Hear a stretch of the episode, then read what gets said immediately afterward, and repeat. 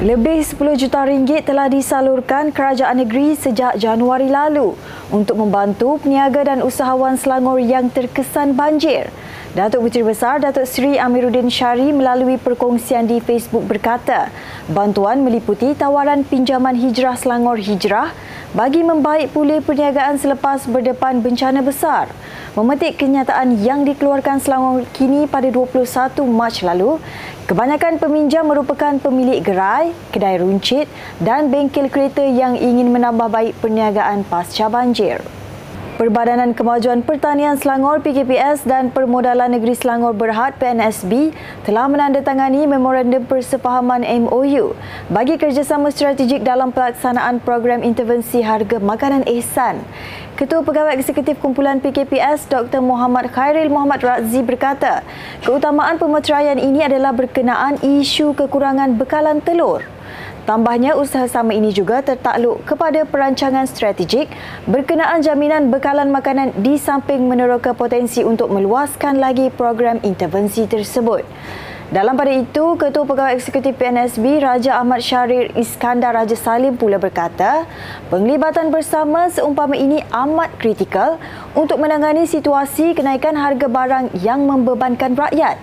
Majlis menandatangani MOU antara PKPS dan PNSB telah berlangsung semalam di Wisma PKPS Shah Alam dengan disaksikan Esko Pertanian Insinyur Izham Hashim kita mempunyai tanggungjawab secara holistik untuk menjadi game changer. Eh, itu yang telah kita yang ingin kita laksanakan sebagai game changer di dalam program intervensi ini. Okay, dan rentetan itu usaha usaha sama strategi ini terhasil untuk menumpukan kepada beberapa inisiatif penting dalam memastikan kecukupan makanan yang berkualiti, pada harga rendah untuk rakyat Selangor. Jualan minyak masak sekilogram berharga RM2 boleh didapati pada program jualan prihatin rakyat yang berlangsung setiap Sabtu dan Ahad. Esko Pertanian Insinyur Izham Hashim memaklumkan jualan itu bermula minggu ini. Selain empat lagi produk segar sedia ada iaitu ayam, telur, daging serta ikan. Pembelian minyak masak terhad kepada dua pak seorang. Katanya penambahan minyak masak dalam jualan murah dilakukan berikutan permintaan tinggi daripada orang ramai yang menyambut baik inisiatif kerajaan negeri.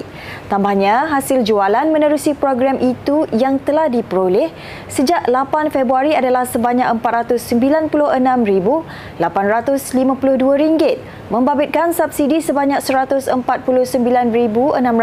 RM149,619.30 memandangkan harga yang ditawarkan jauh lebih rendah berbanding harga pasaran semasa. Selain itu, beliau turut memaklumkan bahawa menjelang perayaan Aidilfitri, lokasi serta bekalan jualan akan diperluas untuk memberi peluang membeli kepada masyarakat. Kita dah buat keputusan minyak masak kita harga pasaran kan 2.43 sen 1 kilo tepek tu kita akan jual RM2 uh, uh, apa nama ni jualan RM2 kepada pengguna-pengguna nanti insyaAllah. Jadi yang terlebih tu kita tanggung. Hari raya tu hari selasa. Dan kita ada Sabtu, Ahad, Isnin. Isnin tu cuti. Jadi saya dah beritahu kepada dah bincang KPS juga sama.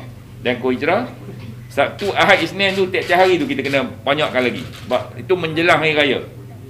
Kita kena tingkatkan banyak terutama daging daging lembu dan ayam. Ha, sebab itu akan diperlukan sebab daging yang kita buat ni daging fresh. Bukan daging beku yang kita akan uh, pastikan tiga hari itu kita akan pertama kita akan buat tiga hari berturut-turut itu dan kita akan perluaskan perbanyakkan lagi tempat menjelang hari raya tu nanti. Umat Islam yang membuat pengeluaran caruman kumpulan wang simpanan pekerja KWSP sebelum mencapai umur 55 tahun wajib membayar zakat berdasarkan fatwa Sistem Pengurusan Zakat Negeri Selangor 2013 Bindaan. Bagi pengeluaran terdesak yang disebabkan hilang pekerjaan atau terjejas sumber pendapatan tidak diwajibkan zakat. Manakala pengeluaran pilihan yang mana mereka ini masih mampu menampung keperluan hidup asasi diri dan tanggungan diwajibkan zakat tertakluk dengan keputusan Jawatan Kuasa Fatwa Negeri Selangor. Lembaga Zakat Selangor LZS mengeluarkan ketetapan kewajipan zakat untuk panduan umat Islam di Selangor. Berikutan langkah Kerajaan Persekutuan membenarkan pengeluaran simpanan KWSP akibat pandemik COVID-19 dan kegawatan ekonomi. Sekian semasa hari ini, terus bersama kami untuk info terkini Selangor dengan mengikuti YouTube Selangor TV dan Facebook Media Selangor. Gelombang penularan COVID-19 masih belum berakhir.